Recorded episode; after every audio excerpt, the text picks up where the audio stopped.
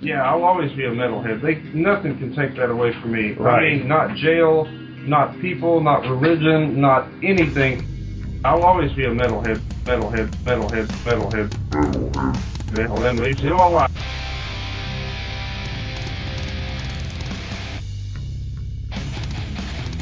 You're listening to the Great Metal Debate Podcast.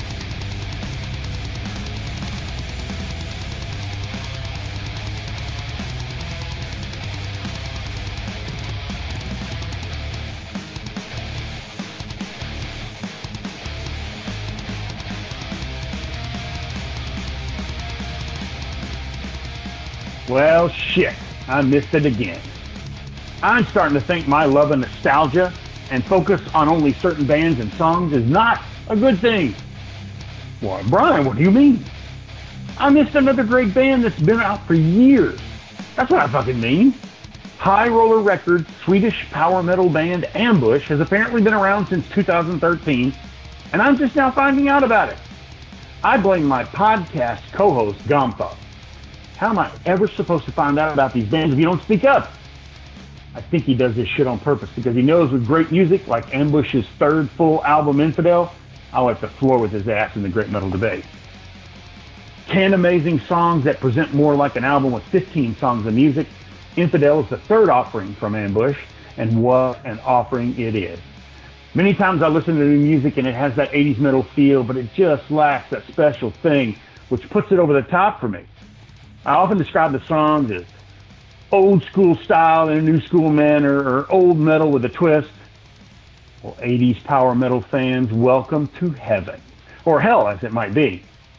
Ambush with Infidel has created old school 80s metal with old school 80s metal style, and it's really fucking amazing. It really is. Power vocals by Oskar Jacobsson. Forgive me if I get these names wrong. That's not the important part. But power metal vocals by Oskar Jacobsson that would be labeled as normal but could scarcely be truly called normal permeate every song. He has his own powerful sound that has elements of so many great vocalists.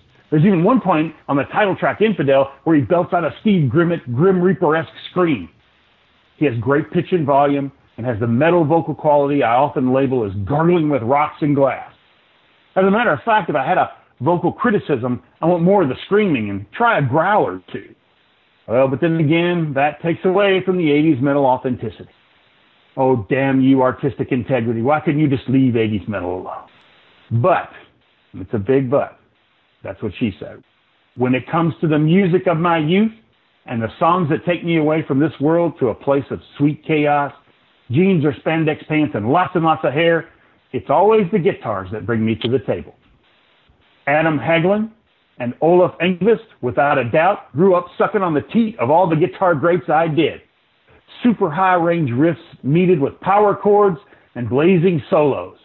Songs like Yperite, which is apparently a type of World War I mustard gas, Leave Them to Die, A Silent Killer, Lust for Blood, and their most popular video from this ambush offering, Hellbiter, are laced with staccato scale runs, diving and screaming tremolo, and are prominent on every song. I said it once, I said it a thousand times. The solos of metal, regardless of the instrument, are the spices that season the stew of a great metal offering. As a matter of fact, Hellbiter could be a Motley Crue tribute song with its quick hammered rhythms and enticing solos that are reminiscent of the great days of my youth. Music should challenge us, but the songs that take us to the best of times are crucial in any connoisseur's arsenal. And with Infidel, I am taken there.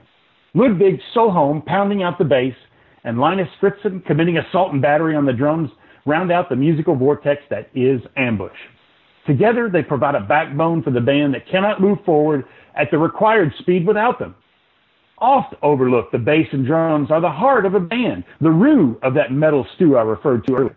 And with these two performing exceptionally, I have tasted your stew, oh Ambush, and it was good. Okay, I heard that as I said it. I don't care. I stand by the statement. Ambush's Infidel from High Roller Records rings my bell for an enthusiastic five of five stars. This is Brian from the Great Metal Debate.